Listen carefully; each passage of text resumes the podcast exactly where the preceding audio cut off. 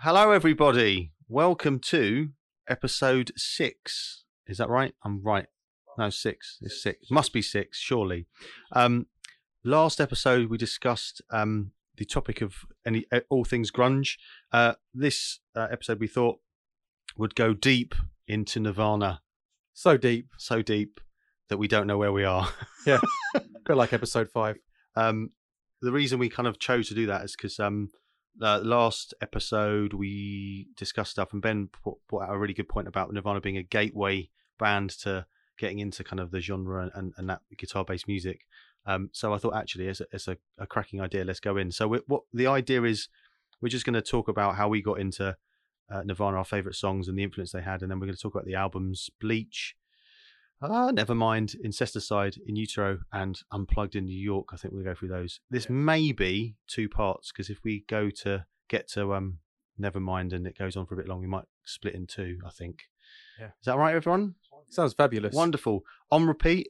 At on repeat. Uh, what was it? I was fucking this up. Oh, it, was se- it was seamless up until that point. Uh, on repeat. We'll edit it post. No, don't worry about that. No, we won't What's the edit that out, Instagram? At right. on repeat. it's natural, Ben. At on I'm repeat. not fucking around editing shit. Uh, out on repeat UK. At on repeat UK. I don't know why I'm looking for you. You just said it. yeah. looking at you to say it. Uh, yeah, so th- thank you very much for every- everyone who's checking us out. Um, thank you for downloading the episodes and streaming the episodes on Apple Podcasts and Spotify. It's been it's been wonderful. Um, yep, tell everyone you know about us. Um, I noticed that there was a listener in Russia. Do you know that? Was there really? yeah, we had two, uh, two Oh, listeners awesome. from Russia. So Fantastic. welcome, Russia. Stay warm. Yep. Fuck Putin. Right. Okay.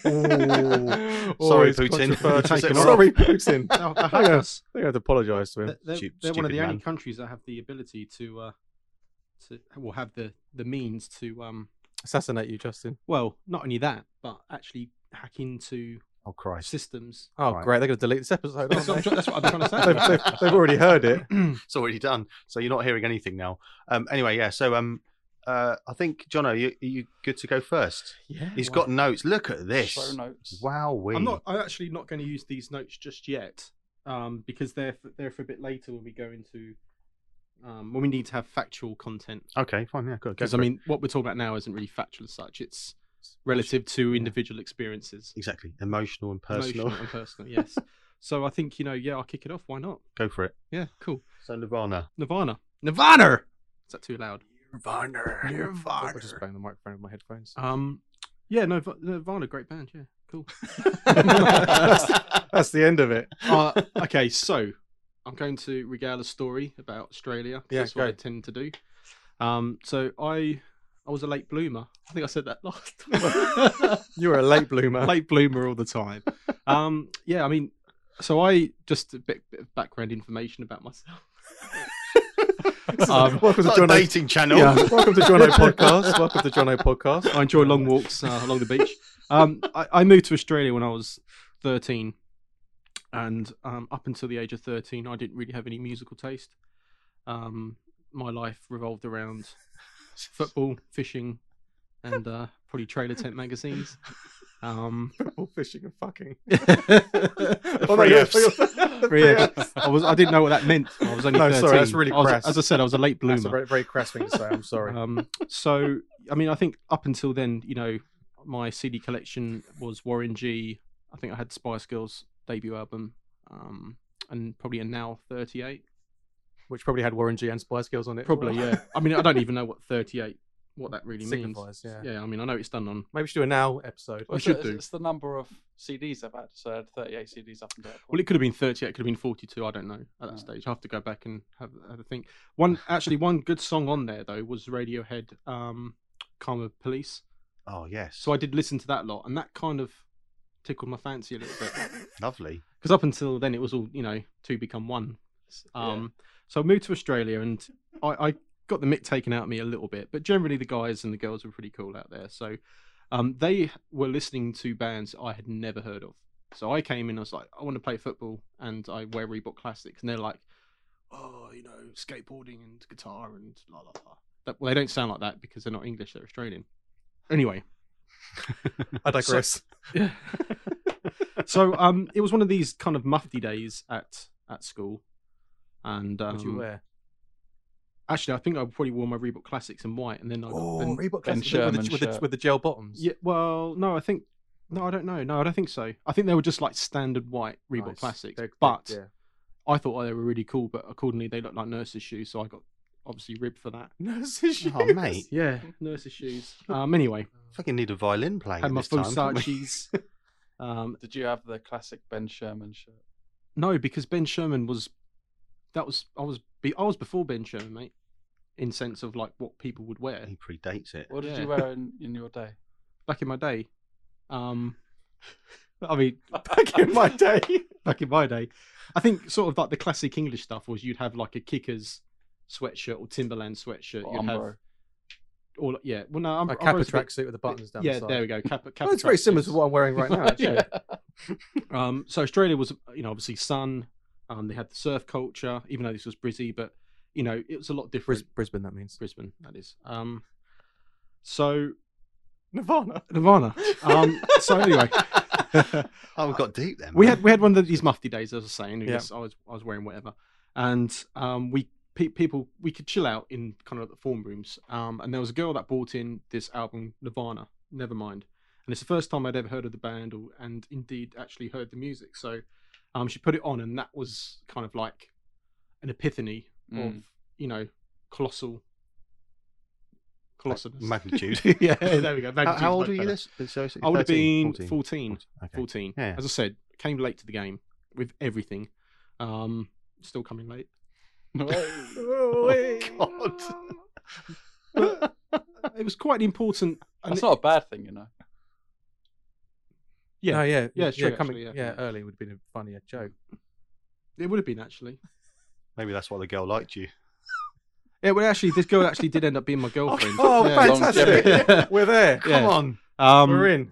So, but anyway, b- before that happened, um, she brought in this album, Nirvana Nevermind, and uh, as I said, it kind of changed a lot for me in regards to how I kind of move forward in terms of my musical taste, and I think also, I think last week, well, not last week, the last time we were together, we talked about sort of grunge as a, a kind of a culture, um, and that comes down to you know, um, sort of clothing wear, a bit like you know punk was Mhm. with with when um you know the Sex Pistols came out and all those kind of bands and stuff. Um, Yeah, it's got its own uniqueness, isn't it? yeah, absolutely. It's, it's very kind of aesthetically based, isn't it? Mm. In terms Yeah. of you know the the way pieces were put together, sort of that kind of bricolage style look, and you know worn sweaters and stuff like that. But that was all very very appealing from someone who came from a very you know I guess sterile kind of look.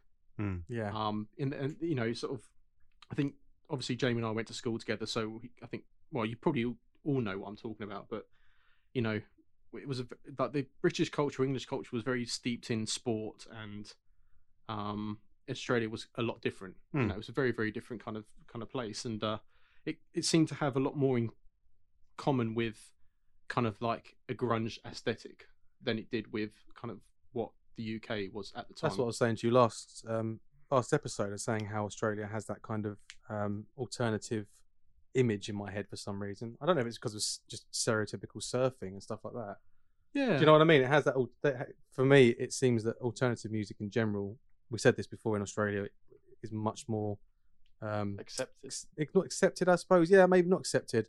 Um, Or it's more more prevalent mainstream. out there. Yeah, I think so. I mean, it's it, it just seems that you know you would walk. I mean, obviously, any city has you know tribalism and so forth, and you would walk around the city centre, and there would be your stereotypical homeboys. I don't know if anyone calls them homeboys anymore, but you get the picture. Yeah, I understand. Yeah. You know, your Tupac Shakur guys who you know, um, but I just remember skateboarding and surfing being a big part of some people's lives and the clothing and and all my friends were into guitar based music um and yeah as i said nirvana kind of like hit me like a ton of bricks Yeah. and it was it was quite liberating to to kind of listen to something so brash Mm. um Did, and did she play it from the very beginning, or was it? Nirva- yeah, I mean, As in know, the- it, the it- track it by was track? Teen Spirit came on first. You know, those that, those hell. first four chords, Ah. and it's just like, well, there is that kind of, you know, G sharp, isn't it? That fires up to. Yeah, yeah. But anyway, um, But that as an intro is fucking incredible. Like, Yeah. I, I remember that just it is like spine tingling moment when you. I, I still get that. I know it's overplayed, but you still get that Mm. feeling of what fucking. hell, It's just got. It's just a great riff, Yeah. and then the drums fucking come in with a cracking Yeah. fill. It's like a timeless classic. Crazy, Yeah. isn't it? You know. And if you're so used to listening to, I mean, going back to that now, whatever number it was, I mean, there was like, you know, Radiohead are great, but I mean, it's a completely, Radiohead at that stage were a completely different band. Mm. Um, then there was other stuff on there like Cast. I'm so lonely.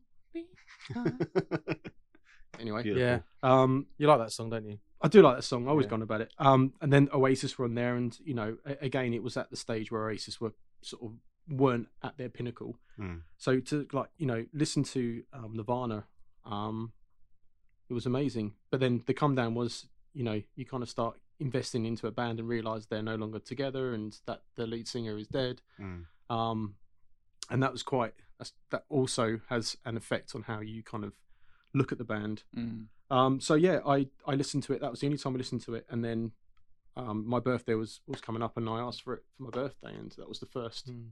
rock proper rock CD Awesome. I owned, and it, Amazing. and then from there I lit, I went to amazing bands such as Limp Bizkit and Korn, and uh, no, I'm joking, but you know, Yeah, yeah, yeah. it was Yeah. it was it was awesome. It was it was Good a, starting point. I mean, it that, was wicked. that doesn't you that, but doesn't it show you the the the um uh, longevity, the how how how it resonated? Because that's like ni- is it ninety one? Someone quote me when it came out. Never mind. Yeah. ninety one. That's uh, we all got it into it bef- Yeah. after way after that. I did. I was probably I probably got into Nirvana first before you guys because I'm a bit older. But it was ninety eight. So 98 seven, would have been seven. You know, se- nine- well, seven, 99 indeed. so- so- in fact, yeah.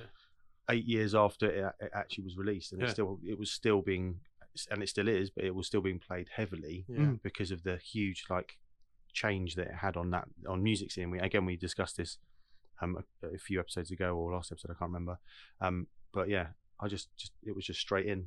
I just love smells like Teen Spirit is straight uh, straight in, and ne- never mind for me has the I don't know if it's the is it the wave or the perfect structure in, in Yeah. how it the tracks roll. So you've got Yeah, Oh, it it like finishes Teen off with into- in um, blue, Something in the way, which then is you are. yeah then There's it drops not to a- come as you yeah. are. Mhm. It kind of picks up and it's got that quite loud approach and ebb then yeah and flow. and There's- yeah, yeah. something in the way it ends in something in the way which is the Oh. most beautiful song and it's just so it- haunting. and it's it? something you Yeah. would never imagine from from listening to Smells Like Teen Spirit at the beginning. There's not a bad song on that album. No, Mhm. not at all. It's not No, like it's not no like a, way. s- a skipping track album, No. and it kind of transcends across um, a lot of the, the audience, the demographic who listens to Nevermind or who knows Smells Like Teen Spirit. Must have blown someone like I to say blow his mind. I mean, yeah, he blew his mind in one way or another. didn't he?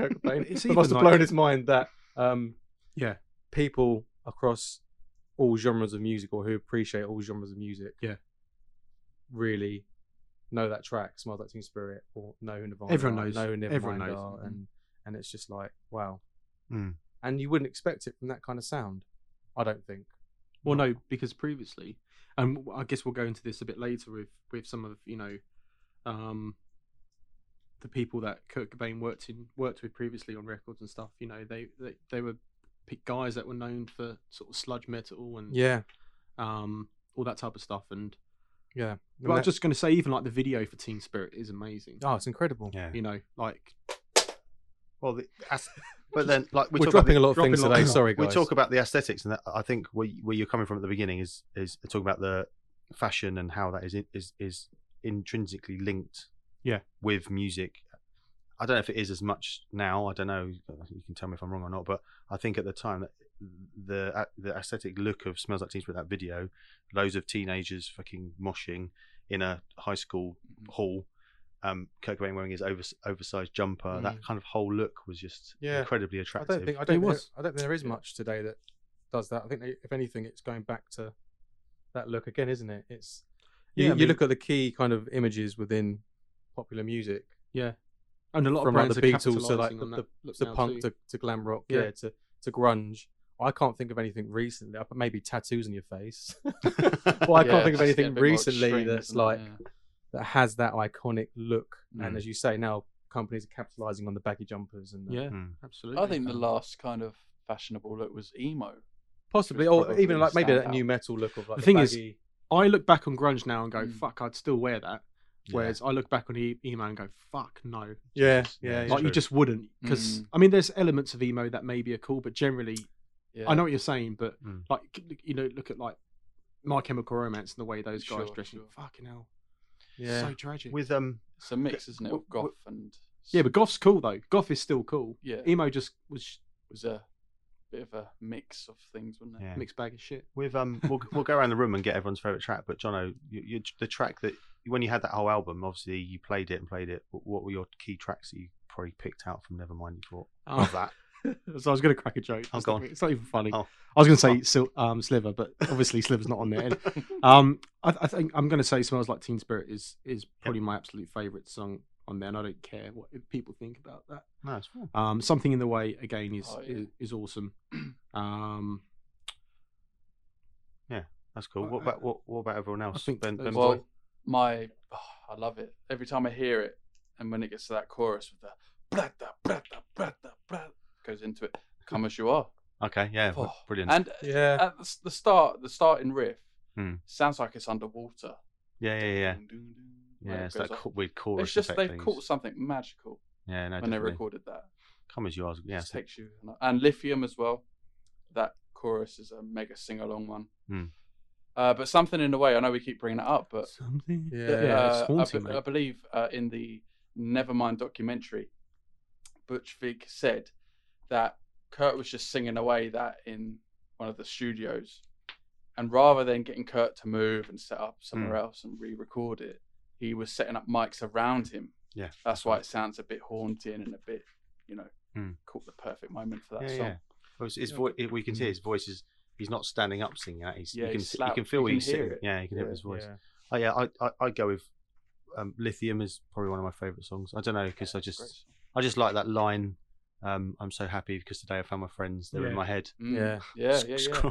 I, I think you know. I think um, I'll- I'll go to Jamie in a second, but I think Kurt Cobain was very good at those. I don't know. what They're not rhyming couplets, but couplets of words that he used. Like some some of his stuff doesn't make sense if you look at it overall. But the, he has he, he uses two two lines that seem to make perfect sense, and then Yeah. he goes off on a strange one. D- d- Does that make sense? I don't know. To Yeah, you. and I, I noticed like Gavin Rossdale, I think, tried to sort of In encapsulate yeah, yeah, with Bush because you listen to back Gavin's stuff, and again, it's like It's quite Yeah. it's it's hard to do that. If you I know. But I mean, it's funny with Kurt Cobain's lyrics. We'll probably talk about it later, but he actually didn't take much care and attention to his lyrics. That was a quote from him. He said that's the last thing he thinks about. right. Um, So, yeah, he just sometimes just writes stuff that's just nonsense and then rewrites it Hmm. and then and actually compiles a lot of the stuff he's written. So you might write four different versions um, of one song lyrically and then just smash them all together. And Hmm. he said half time no, they don't make sense. Just stick a good chorus in there and it Yeah. and it sells records. Yeah. yeah. And you can imagine him saying saying that as well and being really pissed off about it. But, that, but, but then that I, I quite that's that that's it. one of the attractive things of Nirvana is that carefree. I don't give a shit attitude. I'm just we're just going to play what we want Oh, to do. absolutely. I'm going to sing what I want to sing. Yeah. It doesn't. Maybe people want to see meaning, they can see meaning, but I'm just going to sing stuff that sounds good. What, Yeah. what favorite track, Jamie, of all favorite Um, tracks of? I think you've Nevermind? mentioned all of my favorite tracks, apart from I do like Territorial Pissings as well, Mm. Yeah. just because I do. it's a, It's just brash and yeah, it's- heavy. yeah, that's, just- that's what I'm. That's I kind of like that kind of stuff. You really hear the rawness in it. Um, and yeah, you, you mentioned lithium, come as you are. Smells like Teen Spirit cannot be ignored. And as Jono says, I don't care what anyone says. I know it's overplayed and it's not. It's it's every every Nirvana um, fan, probably right, mega fans like track that they probably won't say is their favorite, but it's, deep down it is. Uh, it's that track. It's that bridging track for a lot of people who are into like more popular pop Yeah. music. It's still Um, brilliant. but I played it. Funny enough, I played it in um, in the lounge to my eldest daughter, and she was loving it, dancing around. Hmm. And it's just it's funny. It's just funny just to see like how that can still appeal to a, a five year old. Yeah, yeah. I- yeah, I, well, I think they just captured that, that produced- energy, that Mm. moment. Yeah, the Yeah. production is amazing.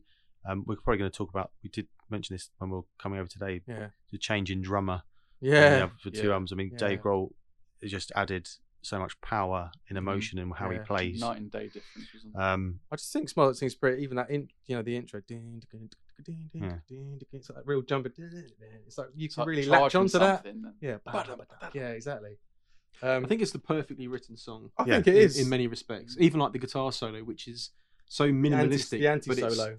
The anti, yeah, but when it as it comes in, Yeah, Mm. it's like there's that kind of swell, and it's just And it- so simple. Yeah, anti solo. Yeah. And like- it, f- it follows the melody line. doesn't yeah, it? it's, it's Yeah. Yeah. fucking brilliant. Brilliant songwriting. Yeah. It is fucking brilliant. Um. So yeah, that's no, that's great. Very Never- Beatles esque as well. He loved he loved the Beatles, didn't he? Yeah. He Yeah. loved John Lennon, didn't he? Yeah, and a Yeah. lot of that Yeah. kind of followed the melody line of the vocal. well, that that was in that documentary you were talking about. Yeah, it Ben, was, yeah, that he he, he, he didn't want to double track his vocals until Butch Vig went. John Lennon does it, and he went, Mm. "Oh, okay, Okay, then." I'll do it. yeah, yeah. yeah, yeah. Um, it's really interesting that documentary. If you want to check it out, it's really, it's really good. Never mind the thing with Butch Vig. Um, anything else about Nevermind that anyone wants to chip in on? But Ben, was that the first track or album you heard, or Oh that? yeah, for sure. That was the the main Nirvana album I first got into. Um, I kind of got into them uh, via my first band I was in. The the singer was heavily into Nirvana and Kurt Cobain, and so we actually rehearsed a lot of Hmm. tracks. Actually, f- not just from uh, Nevermind, but uh, Incesticide. Yeah. Um, because there's Molly, Molly's Lips on that one. Yeah, that's right. Yeah, I remember playing that a lot, and they're Mm. very simple songs. So for a drummer who's just starting, it's kind of easy just to pick out the Mm. sort of main pattern, yeah, yeah. and then it went from there. So from uh, I was must have 12, 13, uh, Mm. my first sort of band, and so yeah, yeah. From it was like a massive, massive lesson. It was Mhm. just a an amazing teaching lesson at that age, just to go through these tracks I never really heard. My Mm. friend was into them, so you just go with, with what your friends are into. Definitely. But yeah, that's I how I got into Nirvana. Really. I, I think talking about you, I think you can hear that influence in you when you play. Yes. Personally, um, how yeah, you, how you for drum sure. I mean, and and, and the the the, the subtleties. Yeah, but the subtleties that. Dave Grohl throws in. I mean, he he, he always um if you listen to this again going into like the structure of their songs, but you listen to the, the verses on Nevermind, he's doing minimal stuff, but that allows him to go fucking massive on Mm. the choruses. Like I mean, the the the bass drum patterns. This is again getting very technical, but the, for me, the bass drum patterns and the snare patterns are very similar or Yeah. simple. simple. Yeah, And yeah. then when he goes big, Less he goes big. Yeah, and he, and, and it, again, it's it's kind of playing the song and playing that suits the song. Um, but yeah, that drum intro for "Smells Like Teen Spirit," Jesus, that Yeah. that make you want to get up. I don't know what will. You know what I mean? so uh, okay, never mind. Front cover, fucking brilliant. Amazing. What a great, yeah, great I've front cover as well. Information. Got some Oh, go Oh, on. you got some info. I got some information. I wonder if there's a picture of that little baby now nowadays. Did they There do? is, Yeah, yeah, there he- is, we've there done it is, there is some information. Did he? Mm, for the 25th and, anniversary. Yeah, there's. I mean, I, I, I tell you what, Nirvana seemed to me like one of these um mystical bands. A in terms mystical of- band. Well, you know, like you know, like in the old days. I don't know why I say old days, but you know, like Zepp and Sabbath, and they all had these kind of mysticisms around Yeah. them. Is that the right word to use? Yeah. I'm going to fucking use it anyway. I think Nirvana are the same. So Go Hold on. on, wait. Go. Thanks. Go. the baby boy on the cover of Nevermind Baby was boy. almost a girl. What? Oh, I see. I see what you mean. Yeah. So Nevermind cover photographer Kirk Weddle did two shots and really liked a photograph he took with a baby girl. But the band's record label insisted, "We want dick." Oh, really? she said that. yeah. That is so. Fu- uh, Geffen. Well, there's there's when we get into in utero, I've got a load about Steve Albini that he, he he's got some horrible things to say about the management and stuff behind I can imagine he got ripped off, Um, early, didn't he? behind Nirvana. Yeah, he was he was he's he's quite a he was a, well he's a champion for different things, but we'll talk about that. Go on and as, ne- never mind as well for me. I remember um I don't remember watching the videos because I don't really had access to MTV, but that was I think that was the second Nirvana album I bought.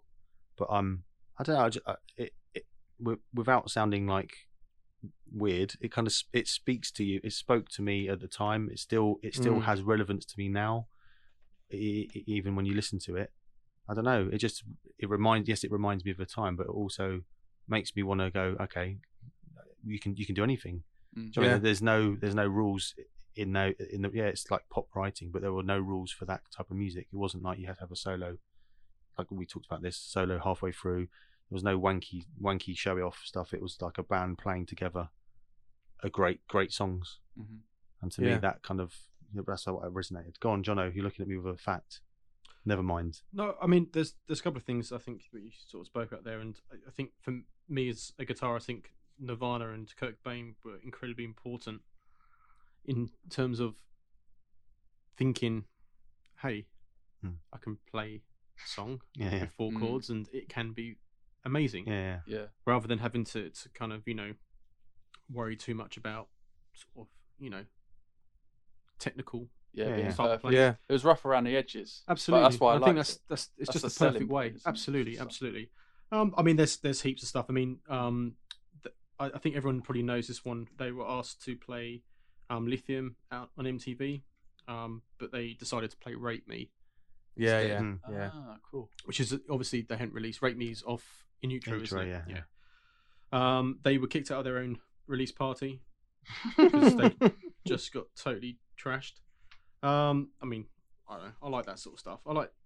They're Just, just, the iconic image as well, that front cover. I know we mentioned it, but it's just Yeah, it so is, iconic, totally. isn't it? totally. Um, and there's heaps of other stuff. Obviously, Nirvana almost split up over um, issues over royalties from the album, and Dave Grohl was Nirvana's fifth drummer. Drummer. Yeah, Mm. yeah. You read the um, I've got I found that journals of Kurt Cobain journals. Mhm. Found it in the loft and reading through it. It's just it's just brilliant insight into, a, a, I think, a genius, Mm. and you know, um, you can piece a lot of things together through that through his journals, which obviously makes sense because it's a journal. But the it opens. I wish I brought it with me. I didn't bring it with me today, and I'll we'll post a photo on um on the undead, not undead on the on, repeat, uh, Instagram. Um, it's like the first kind of extract of one of his pieces of writing is like, "Don't read this diary when I'm gone." P.S. Please read it when I'm gone, kind of thing. But it wasn't when he was Mm. going to shoot himself. It was when he was going to work. I think left for his girlfriend. Oh, yeah. yeah. Um, but that uh, now, obviously, it holds more. Mm. Um, It resonates more because obviously he, he killed himself, etc., etc. And so that's a really nice opening to that journal, Mm, yeah. and then documents all the band members and letters written to the band about their commitment levels. He was quite a um, he was very very driven, Mm. and he really doesn't come across as driven as as he's as he's letting on. Yeah. But there's a letter in there written to I don't know if it was to Dave Grohl or a different drummer. I, I, I should have I should have researched that a bit more. But there's a letter about how they're going to kick this person out of the band. They don't think they're committed. Don't think they they'll commit to quitting their jobs and stuff like that. Mm. It's a really long letter. it's just like It's quite really interesting to see. He's yeah, done it. Absolutely. Yeah, yeah. So it's a fascinating read. If you want to check it out, you can buy that. It should be on your usual Amazon's, Waterstones. It's the Kurt Cobain journals. I don't know how much it is now. Um, I Mm. got it when it probably was first first came out, Yeah. Mm. the late nineties. But yeah, Cool. brilliant. Anyway, Thanks, Jono. Anything else to add about Nevermind? I think that's a just fucking good- love it. great. Great. if you haven't heard it, where the, where the fuck you been? Yeah.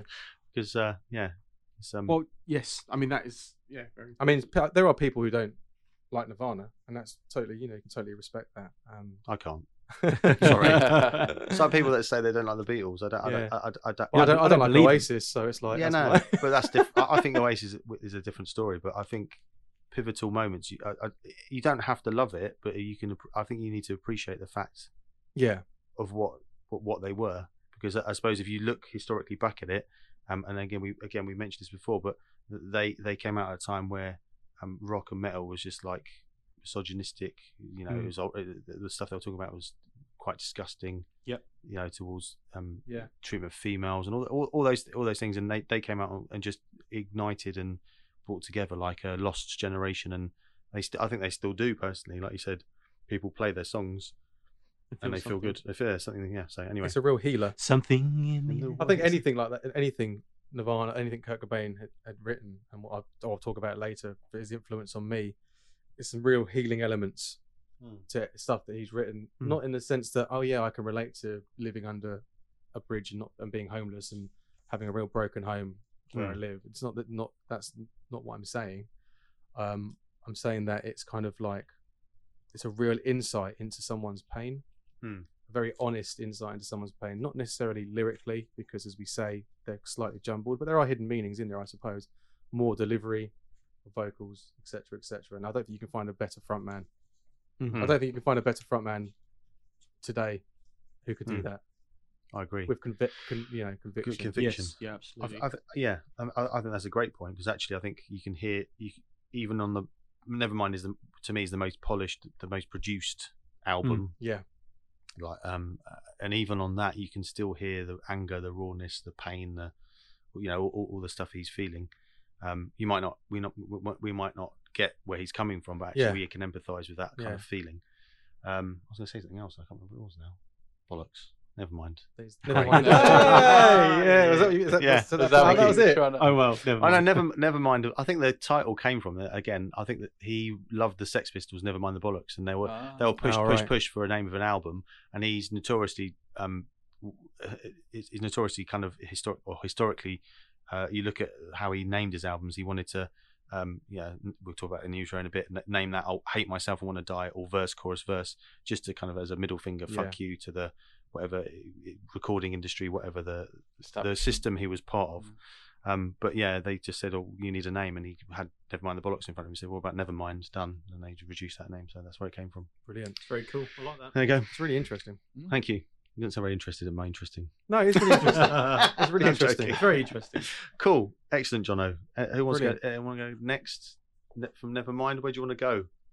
We'll go to Bleach if you want. Bleach. Go to the start. Back I mean, to- I didn't. I'm going to talk about Bleach. Um, because 89, wasn't it? yeah, 1989. Um, firstly, I love the sound of it. It's just so raw. Um, it wasn't the first, obviously, Nirvana record that I got into. In fact, the first Nirvana record I got into was um, in utero, in utero, bor- borrowing it from Justin on cassette, and that was probably the I never first got time. that cassette back. No, and that was um to be honest with you that's the the very first time i fell in love with uh alternative music the idea of being in a band um the idea of being a frontman um and the idea of playing live just from that album itself and then from that album you kind of i, I kind of did i got uh, we were talking about this in the car i got heavily obsessed with um kurt cobain and nirvana for quite a few years um, so watching videos, um, getting cassette tapes. And Justin had a cassette tape. I, I found a cassette tape in the library and rented it out. Um, and I just became obsessed with Kurt Cobain Hmm. as as a, a per, as a person. He was he was I, I would say he was my idol. Mm. Um, growing up at that point in my life when I was 15, 16, What was attractive about him that pulled you? I just like the fact he didn't give a shit. Mm. um, I found it I- I found it really intriguing how he was so dismissive in interviews and so blasé about it, but he was like the biggest rock star on the planet. Obviously, Mm. he died by the time I got into them, um, but that still kind of resonated with me. I just found that he was he was down to earth. He was something that you could.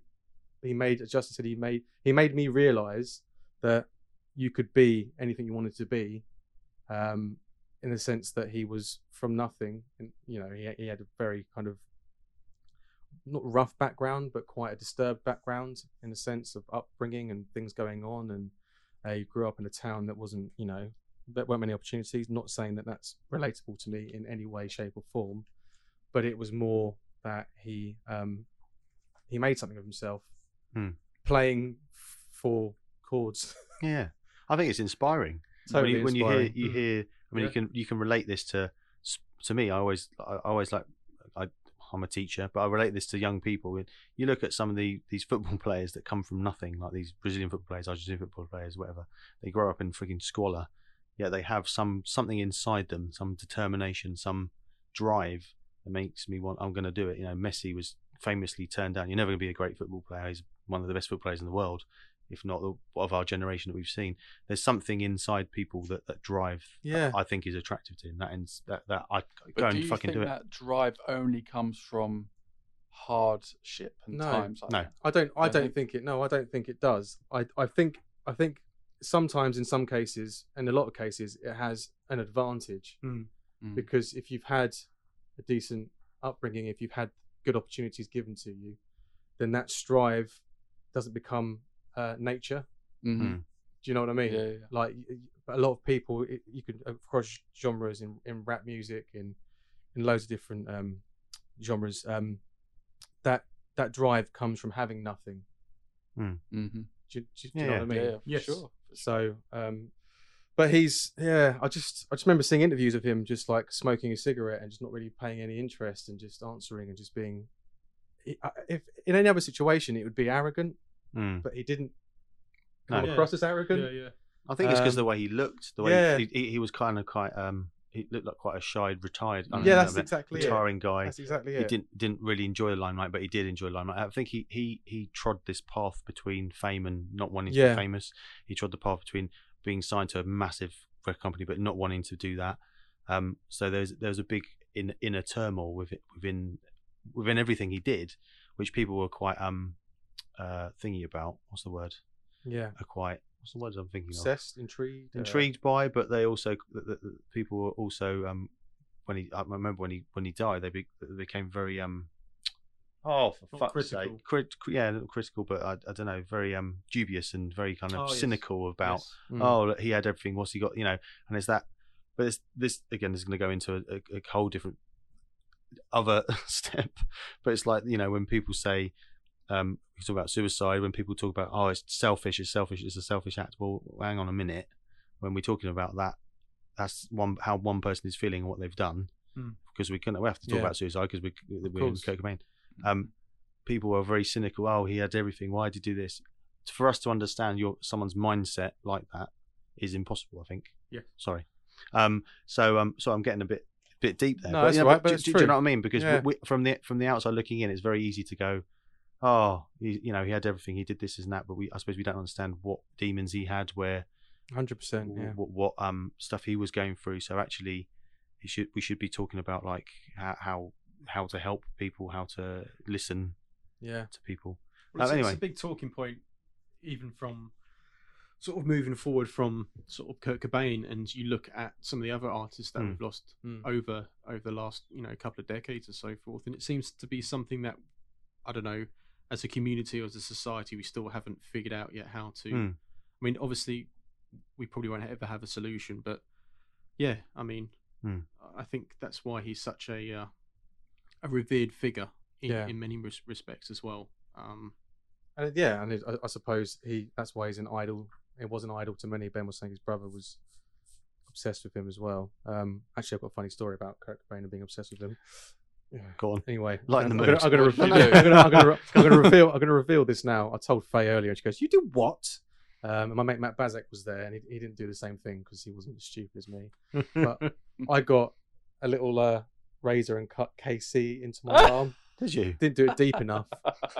Yeah, Matt Matt Bazek can uh, that's can that's corroborate the story. Yeah, and I was so I was seriously so obsessed. It was like up here somewhere, um, on my on my arm. BCG. Yeah, near my B- I didn't have a BCG. I was immune. No, yeah, you bugger. Oh, yeah, you freaking didn't get one. Yeah, Did you avoid it? maybe I was. Maybe that's why I did Sick- it. sick But holiday. um, they- I got yeah, I hev- heavily obsessed with him. Um, but probably back to Bleach now. no sorry yeah go on so released in um yeah 1989 um on Sub Pop. Yep. Um, and in fact, the interesting thing about Sub Pop was everyone has this impression that Sub Pop are these like uh, bastions and like you Hmm. know of of that grunge scene, and they were they they loved their artists, and they but actually when you read the interviews with Kurt Cobain, Sub Pop just wanted Nirvana to have or produce an album or initially an EP they thought it was going to be, but Nirvana decided they wanted to do an album Hmm. after releasing Love Buzz. They wanted them to emulate what was going on in the Seattle sound. Right. So they wanted them to sound like Alice in Chains, Mm. those bands that were knocking around, all coming up at the time. And Kurt Cobain was like, "Well, I don't, I don't want to do this." Mm. But they're like, "Well, you're under contract. You're going to do, um, you know, you, you're going to oblige to Yeah, what we're saying. You need to you." sound like this because this is the sound that's going on at the moment." So they were convinced to make songs that um, had that just rock element, which is Mm. quoted by Kurt Cobain. And he said that actually, with the lyrics for Bleach, he wrote them the day before they went into sessions, or the Mhm. night before, or an hour before, because he didn't give a shit. Mm. He's like, I want, I want to do what I want to do, but they want, they want me to sound like this other band, or these other bands. I'm just going to write whatever and just, just, just Mm. fuck it. And it kind of paid off for him because it's Yeah. a it's a brilliant it's a brilliant debut album. Um, it sold um 1.9 um, Wow. million uh, units after it kind of got transferred over to Geffen, but obviously Sub Pop have the rights to it, Yeah. and that still is um, Sub Pop's biggest selling album. Is it really? Yeah, it's Mm. Yeah. yeah, um, and it cost six hundred dollars to make. Um, Really? and the the guitarist, something Everman, I think his name was. I, I looked at it earlier on the front cover of Bleach. We've got the CD here or not? So we're going to look at this. Is not what you do on a podcast, but we I just need to look at the CD and describe it to you. So on the front of Bleach, if you um, haven't seen it, you've got um, you've also got Kurt Cobain in the front, and he's like jamming out. Um, you got Chris Novoselic in the back, um, Yeah. and is it Chad Channing in the back? Yeah, that's right.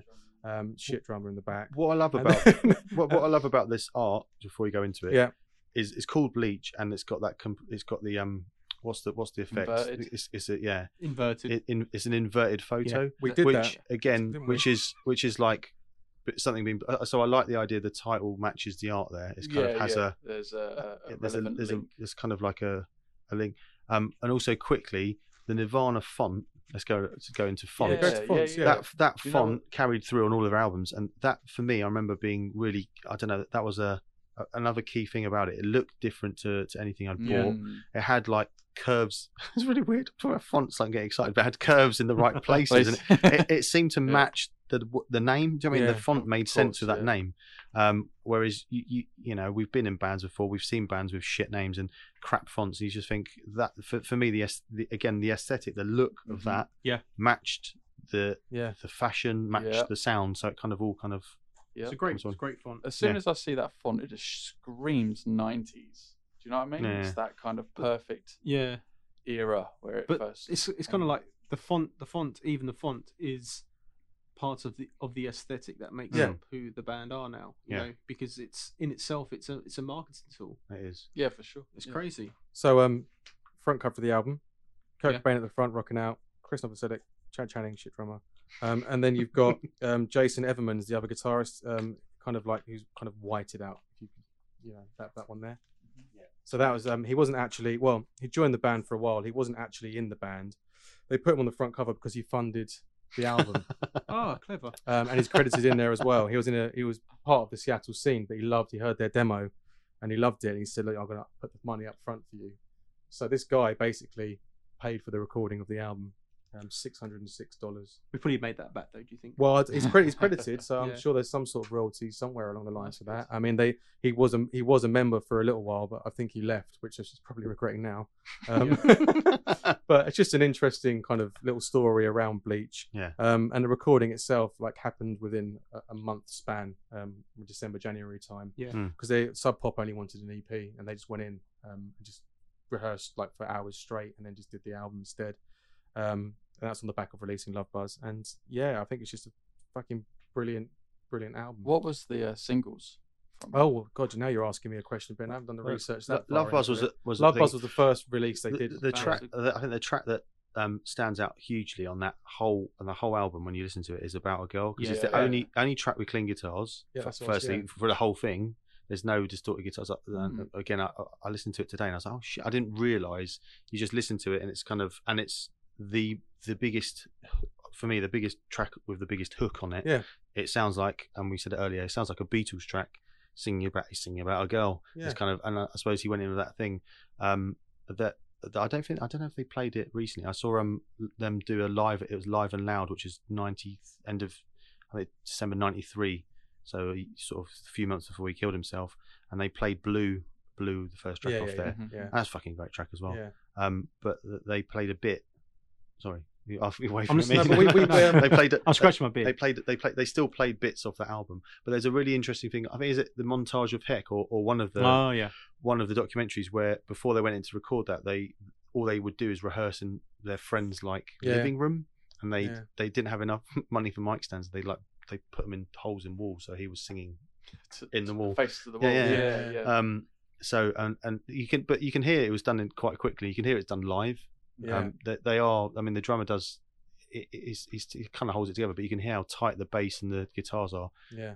um, and I think that's a, that goes back to the Chris Novoselic and Kurt Cobain being really great friends, and they, they they were always looking for the right drummer, and you can hear that in the way they play together. Well, they understood. Even when you see them live, there is, there is an understanding. There's a tightness there. Yeah. There's I don't know interplay that I they think they understood that they needed to find that final element. I think when you read his journals, it kind of spells it out that Dave Grohl was finally the one that's Hmm. actually Didn't they sort of catch him at a gig? Was he brain damaged? bad, What's bad the- brains. Bad, bad what was brains. the Uh, he was in Scream. Scream. Scream. Yeah. Of course it was. It's yeah. a bad. uh, Was he like on tour with Bad Brains? Yeah, that's like right, that, yeah. like that, yeah. And they But yeah, said- they saw him in that. But it's just it's one of those albums where um I mean yeah we discussed about a girl I think in episode five was Yeah. saying how Yeah, it is like one. the one that's like a shows how good their songwriting is.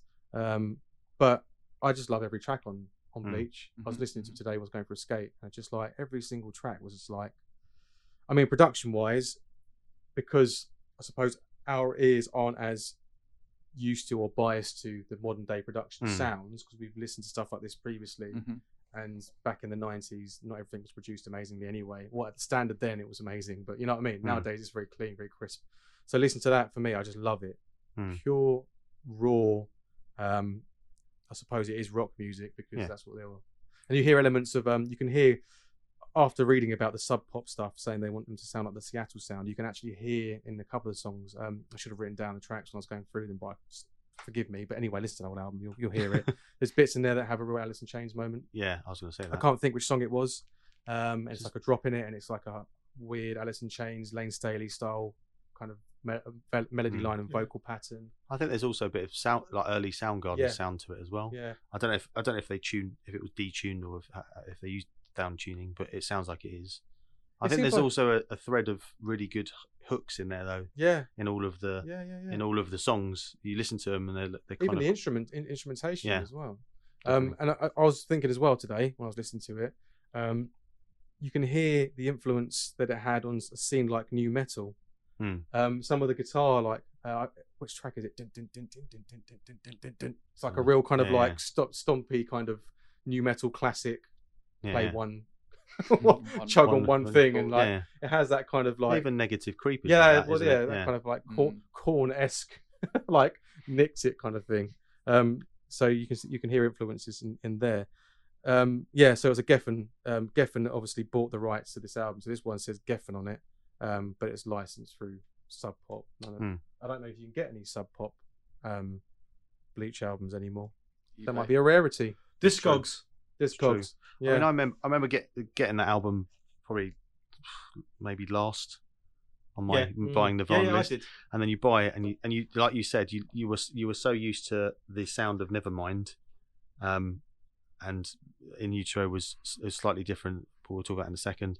Um, but I was just like, oh, I'm not sure about this. But then the more you listen to it, like you say, the more you get out of it, the more the more you can you can hear their path and where they were going and what they were trying to do. And, and it's quite interesting that you said that they wanted them him to write a certain way because I, think you're right. You can hear that in that yeah, he doesn't sound as comfortable no, um, but it still sounds fucking great. But he doesn't sound Yeah. as he doesn't sound as. Do you know I mean his his screams are like really harsh, uh, really crazy on that. Like he Mm. goes for it on that, um, quite close to what he did in Utero. But um, yeah, Yeah. There are elements you can yeah there are elements where you can hear who Kurt Cobain will become. Yeah. as a, as a singer. Um because it really it's not I mean as much as they probably wanted them to sound like those bands it sounds nothing like those bands. Um and it's probably his vocal more than anything that does that. Um there's not as, as high a produ- production value on this as something like a, a Soundgarden record would have had. Mm. um but yeah I mean great album. If you haven't listened to Nirvana Bleach go and Do do, it. it. go check it out. Um, check It's it out. usually the cheapest. Actually, people don't buy CDs anymore, do they? Well, probably not.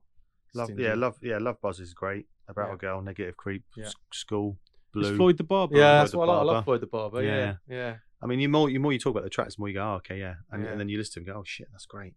Um, cool, But brilliant, yeah, so that's it. Bleach. lovely job, Love you, Bleach. So we had so Bleach is their first album. Then came Nevermind, which we discussed. Um, Yeah. Then we got Incesticides. Do we, do we want to talk about that? Yeah, I mean, do- I don't we know. in- I don't know a great deal about Incesticide. So, Well, um, Jono, Luckily, Jono done a little bit of research in it. Um, Mm. It's one of those albums. We're saying in the car. Actually, we didn't really think it was an anything album or an Yeah. official. When I remember like th- thinking about Incesticide and thinking, is that an official? Official? Official? Yeah, is that an offi- official. Is that an official album? Album?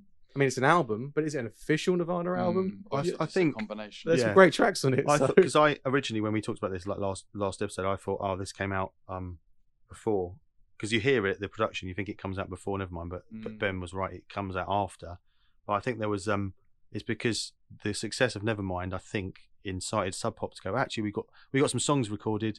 Uh, we'll sell them to you, or we'll give them to you on a Mm. price um to release because they were. It was it was really weird because you got was it eighty nine? Do you say yeah, Bleach 89. so eighty nine? and you got 91 this came out in 92 Mm, then Yeah. Way came out in 93 That's so, why, yeah. so you, you can instantly see they were they were pushed into this cycle of get shit out they're popular fucking we need to sell we need to sell the shit out of this band as quickly as possible um i don't know i just so, so for, for me i remember again I, I think this is the uh, third album i bought maybe second album um, and I was like, oh, is it like demos? Is it EPs? I mean, there are live tracks on here from radio sessions, I think, um, that they did in That's in what, England Yeah, that's what I was wondering. um, for was- Radio One. Yeah. So there's there are sessions on here. There's there's because a sped up version of um of Polly called New Wave Polly, so it's a Mm. punk version of that. Um, it's more punky. I think you said it earlier, Ben, when you said you were playing stuff like Molly's Lips, yep, yep. It's got more of a punk, real big choruses, kind of punk. I don't want to say pop punk because that puts horrible things in my mind, but uh, taking like really popular music and hooks and, and putting it into kind of quite aggressive music, and that you can hear it in these. I love Aneurysm on this on this Yeah. album. I think it's one of the uh, one of the best tracks, and I love it because I remember seeing the video. I remember buying the video live tonight, sold out, That's the one I borrowed from you. which was which was incredible. and at the, at the the front of it, it's got this just really trippy guy in like looks like Kiss makeup laughing. I think it's Kurt Cobain, and then it's got like this big massive dude in Brazil shouting Nirvana to like this huge crowd, and it keeps, keeps playing over and over again, and it builds and builds and builds, and then the first track they do is Aneurysm. I remember seeing it going, "Where's this? What's this? What's this? What album's this on?" And Mhm. I, I didn't know, so I went and bought that, and I've, I, I, I love that. I love that. I Uh, love that Kiss track. Kiss were one of Kurt Cobain's favorite bands. Yeah. Oh, really? Yeah. Oh, there you go. So Yeah. it's obviously him in the Kiss makeup Yeah. going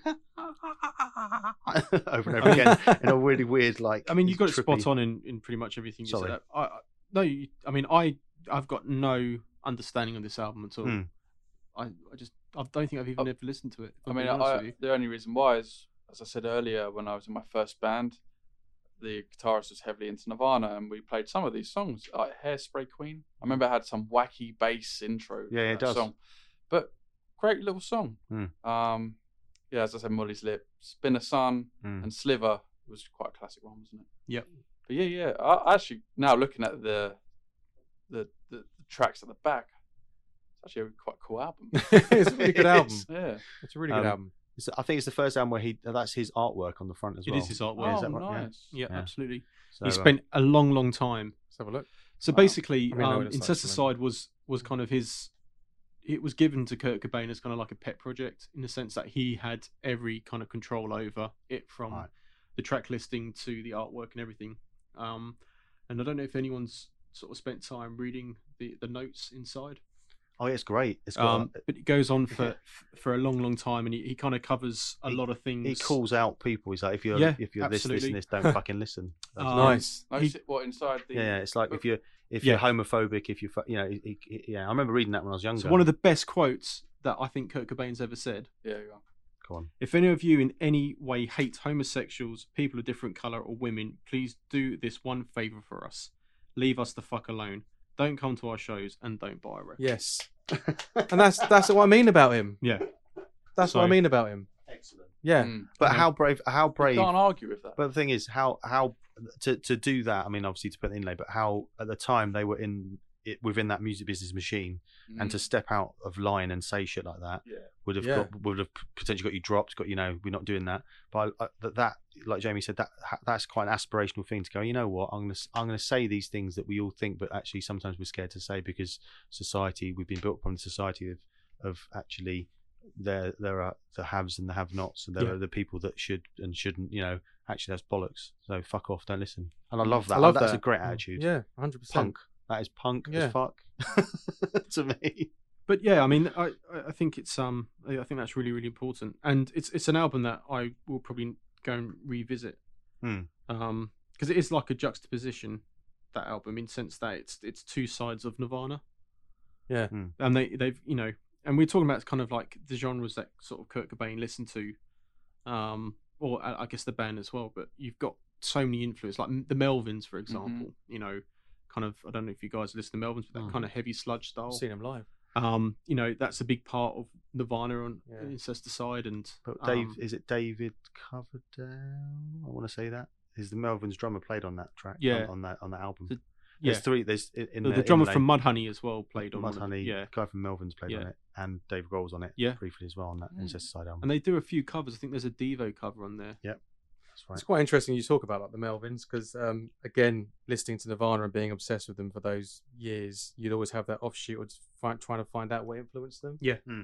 So you go off and listen to the bands that they listen to and the ones that influenced them, and da, da, da, and it's just interesting that how actually Kurt Cobain got to the point where he had such a voice. Um, um, it was so well respected in the music industry that he probably boosted a lot of bands' careers Yeah. who, who otherwise wouldn't have had Yeah, the amount true. of record sales or Mm. nowadays the amount of streams that um, yeah.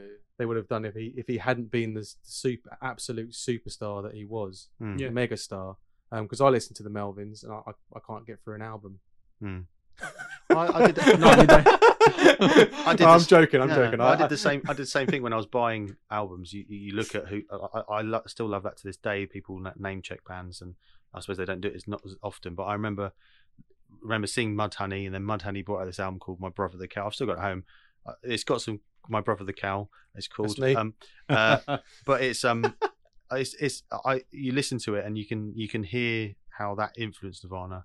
It's it is it's very it's very punky. It's very off kilter, but I kind of quite like it. But you're right. I could only get through at the time. I could only get through probably past track four, and I was like, "Oh, this is quite hard listening." Do you know what I mean? It's it's, it's not true. so for them to take the trick of using stuff they influence and make it pal- palatable and like Mhm. Yeah. like Yeah. you know um what's it? Oh, I fucking lose my words tonight No, I know It's what you mean, right. though. It's what happens. It's all right. This is all natural. This is And, natural. um, I lose my words quite a lot. uh, yeah just just yeah pal- palatable is the best best way of saying it I suppose yeah. Well, and it is it's- it's so- digestible. digestible, Yeah, yeah, absolutely. yeah. But but that doesn't in any way reduce the impact, the quality Hmm. of what Nirvana did. No. No. Mhm. Just because it's palatable to people's ears, or what have you? Is it palatable? Hmm. Not to their ears. Appealing. palatable to the Palatable. Licking the. so, but you know, I, I, your wax. I think I don't know about you guys, but when I was young, I, I went through a stage of being Palatable. palatable. licked still am. I licked licked many people. got people licked a lot. licked. Um, but no, um, being being anti popular things. Yeah. So I'd end up listening to fucking music that I hated. You do it for the sake For the of sake it. of it, or wearing the wearing a sake of it. T-shirt by a band that you didn't really listen to that much. Yes. Well, this well, is- you see it now. You see young Yeah. girls be with Nirvana tops on Or and Sonic Youth. ACDC Sonic and Iron Youth Maiden. I'm like, yeah. you don't know. If I said, what's that song about? Don't be so sexist. Young girls can listen to Nirvana too. No, no, No, no. I'm know joking. that. I'm just saying, Yeah. like, Yeah, they're no, you wearing it just for the. It's For like the image. Kim over the- Kardashian yeah, wearing yeah, a yeah. Slayer t-shirt. Which is, but full we, that's the thing. That's part of. I But we've that's- all been. That's part of growing. That's part of growing up because then it has. I mean, that kind of thing is is that rebellious kind of stage in your life where you know that's the you know Nirvana again.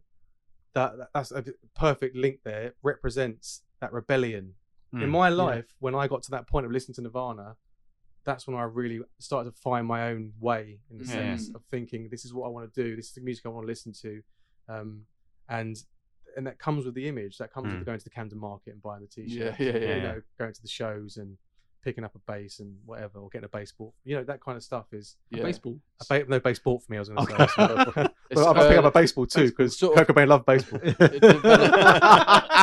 It's like early adolescence. You're kind of yeah, of course. getting to that point where you're, you're starting to come apart and be your own individual self. I mean, you look Yeah. back on it, and most of us probably look like absolute fucking idiots, Oh, like the way we the way we Mate, dress and stuff. But proper. it's that. That Ex- looks amazing.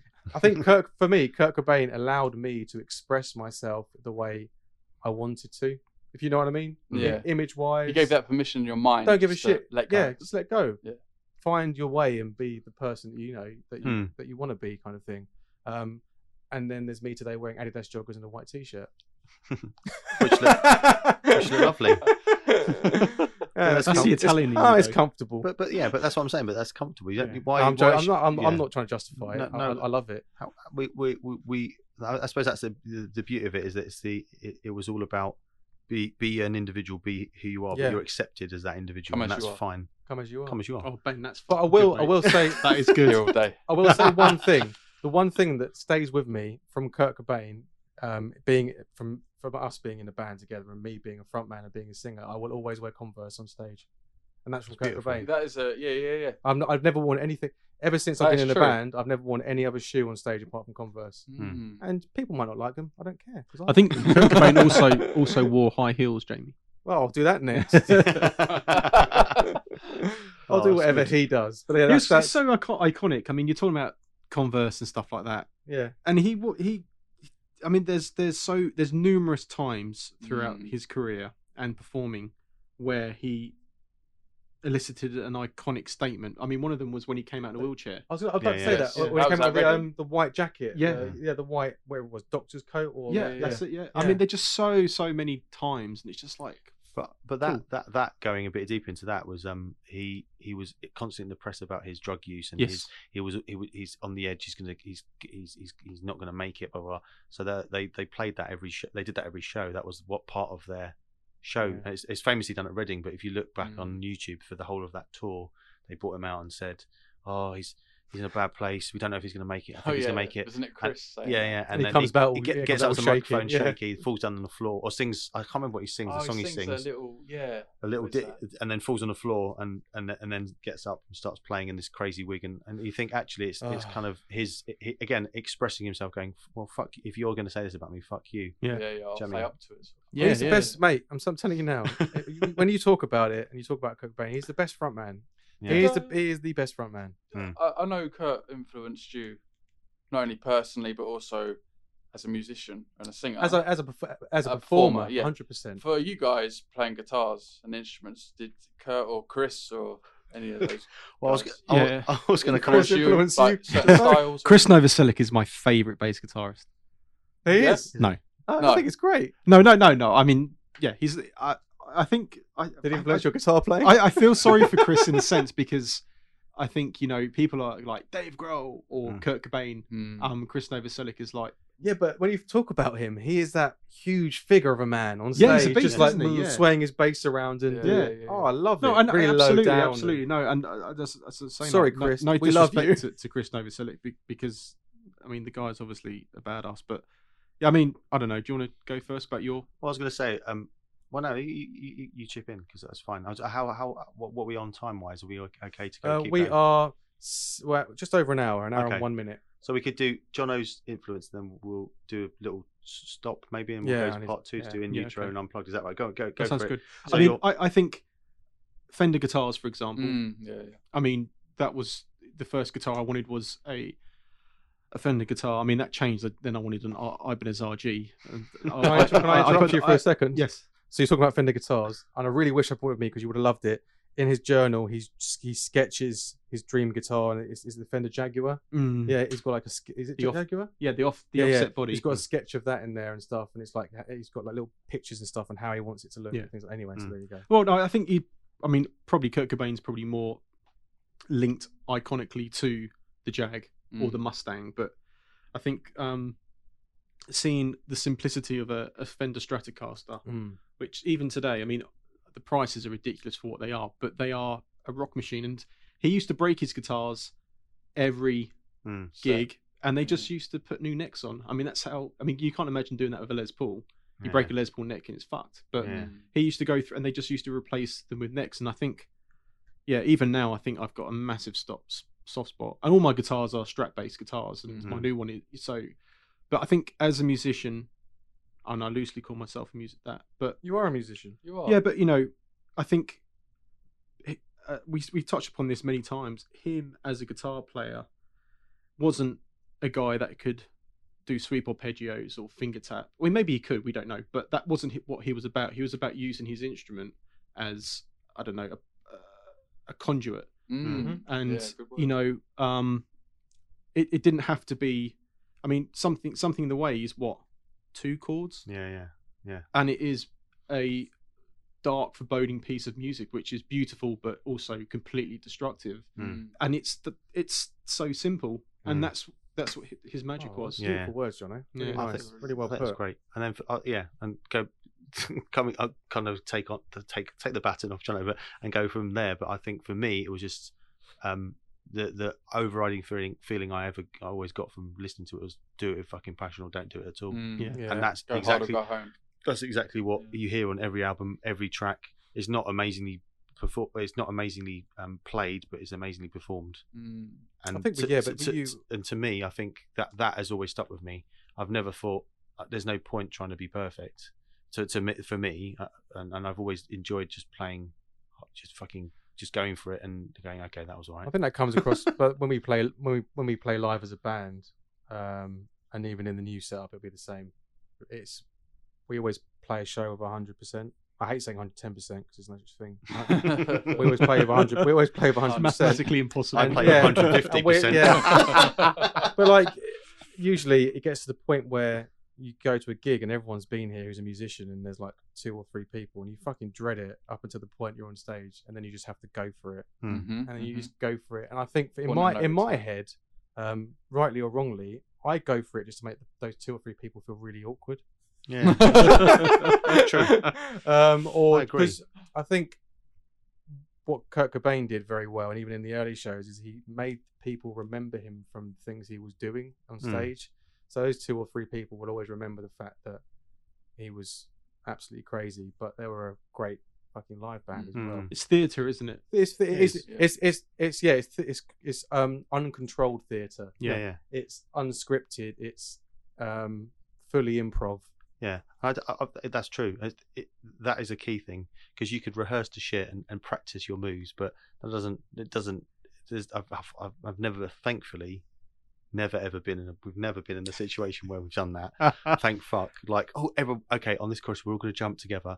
Fuck Ooh, that shit. I'm yeah. sorry. Yeah. It, it just looks too contrived. It doesn't look real, and it just looks like you're doing it to. to you're not doing it Well, you're for doing the it- I right think- me- yeah, reasons. I think some bands get caught up in in um, movement for the sake of movement rather than getting Yeah. into the music and just going for it. Yeah. And because it- what people have got to realize is that, and I I know a lot of bands can relate to this, is that when you're in a band and you you, go- you go crazy on stage, you you know you have fun, whatever happens happens. You try things, and sometimes you you, you try things because you think fuck it, I want to go for it and try this out, like climbing shit. I love Mhm. doing that kind of thing. It might not work. I might fall, I might break my ankle, I might look like a dick.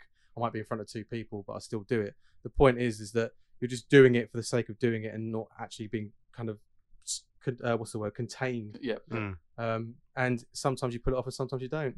yeah. I, I think the thing about uh, also quickly before we before we end part one, the thing about Kurt Cobain as well, I, I, he he did he did go kind of did go crazy, but then he was also there, there was there's also elements of when you watch him live where he's he's in the moment, and in the moment he's not throwing himself around. He's in that moment, lost just in it. playing, lost, singing, screaming, just playing whatever, stood still, but.